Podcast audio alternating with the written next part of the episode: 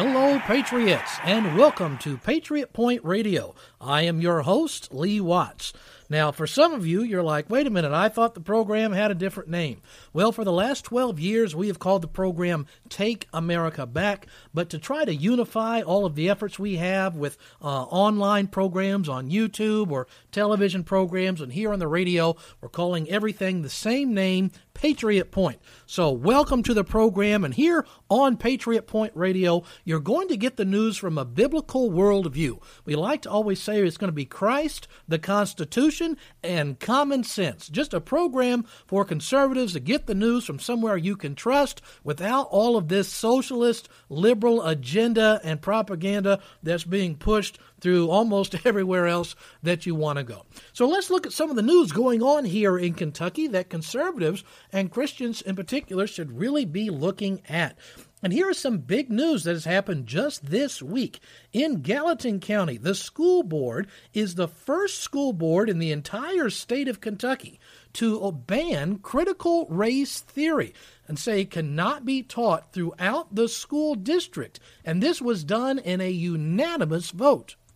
I was so happy to hear about this. Now, if you don't know, Gallatin County is way up in the northern portion of Kentucky. And the school board said, listen, we're not going to teach critical race theory. For those of you who don't know what this is, Critical race theory is this idea that America is inherently racist and therefore we must destroy the entire system inside of the country and rebuild a different one.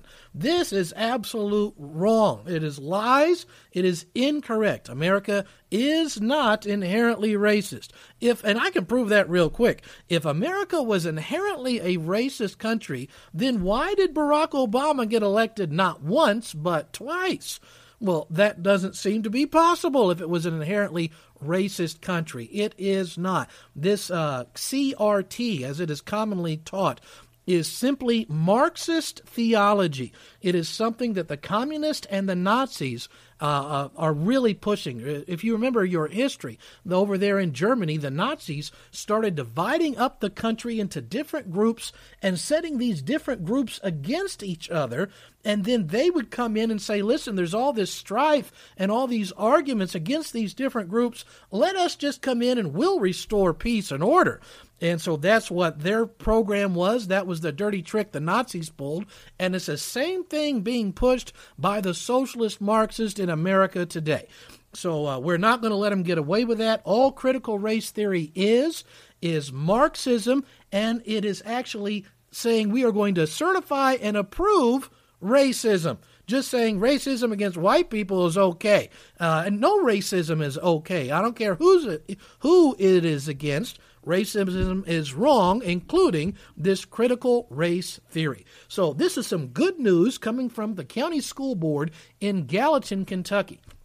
Now, this relates to two different laws that are going to be proposed and next year in the Kentucky General Assembly. We have, uh, first of all, BR 60. That stands for Bill Request Number 60. This has been written by Kentucky State Representative Joe Fischer, uh, saying we're not going to teach critical race theory in Kentucky schools. There is another bill about this, worded slightly different, but with the same general purpose, from another state representative by the name of Matt Tackett over in Jessamine County. And his bill is called BR 69. So BR 60 and BR 69 that would basically say we're not going to do this in all Kentucky schools. Now, while that is good, here is the problem with this. These bills that these two representatives have written will not be introduced until the next legislative session. The legislature is out of session until the first of the year, so they cannot put these through any sooner than this. However, remember, school starts this fall. So, unless we want to have this officially sanctioned critical race theory racism taught in our schools, then other counties need to follow the example of Gallatin County, Kentucky, and say, listen, our school board is saying this cannot, will not be taught in our public schools. It is inappropriate, it is sanctioning racism, and it has no place in Kentucky. So, this is what I need you to do about it, dear Patriot. I need you to go to your county school board meeting. Kentucky needs you to do this. The citizens, the students, in Kentucky need you to go to your county school board meeting, bring up this uh, decision that was from the Gallatin County School Board saying that we ban critical race theory being taught in our county schools. Kentucky and Kentucky students need you to do this. So find out when your county school board is meeting. And if you would like to get somebody to come up and testify saying why this is bad and some evidence, I encourage you to contact State Representative Fischer and State Representative Tackett. And, I could recommend some others to you to say, listen, this is a, it's a bad idea. We need to ban it for the sake of what our state motto really is, which is united we stand, divided we fall. Critical race theory divides, it does not unify. So uh, that's something that's going on here statewide, and I encourage you to go to your county school board because Kentucky students need you to protect them from this sanctioned racism. Let's talk about another topic that's affecting Kentuckians, and that is about your right to own a weapon. Uh, Second Amendment rights. Uh, when I was in the military, my drill sergeant said anything worth shooting is worth shooting twice. And he was absolutely correct. We are seeing more and more the leftists are pushing to take weapons away from people. They want to get them out of everywhere. Personally, when I walk into a restaurant or a store and I see there's a half a dozen people there and they're all packing, I feel more safe because I know if somebody does come in there that's going to actually do harm to people, there's a half dozen people that could maybe save my life because they are armed. So, this idea of getting rid of weapons at uh, your workplace or weapons out of the hands of the citizens, it is wholly unsafe for the people, and it is also unbiblical. Notice what the Bible te- teaches us. In the book of Nehemiah, chapter number 4, we have the city of Jerusalem had been destroyed, and Nehemiah gets a burden to help protect the people of Jerusalem. So they start rebuilding the walls. Because if you're going to keep out bad people that would do you harm, you build a wall. We can talk more about that a little bit later. But let's talk about weapons today. So they're building a wall, and the people who wanted to do them harm were named Sanballat, Tobiah, and Gershom. And they threatened to come in and shoot these people at their workplace. So did Nehemiah say, okay, well, some people have said they might come in with some weapons and kill us all as we work, so nobody bring a gun, and that'll keep us all safer. Is that what he said? Well, of course not. That's not what he said.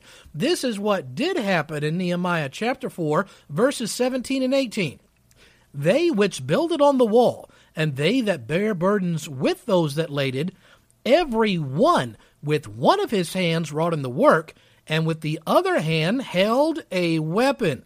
For the builders, every one, had his sword girded by his side, and so laid it. And he that sounded the trumpet was by me. That is Nehemiah chapter 4, verses 17 and 18. So here we see people who were thought at any time there might be somebody come through with a weapon to do workplace violence. So the biblical example here is then I want everybody to be armed and packing, and that will discourage somebody from coming in here with a weapon and harming anyone.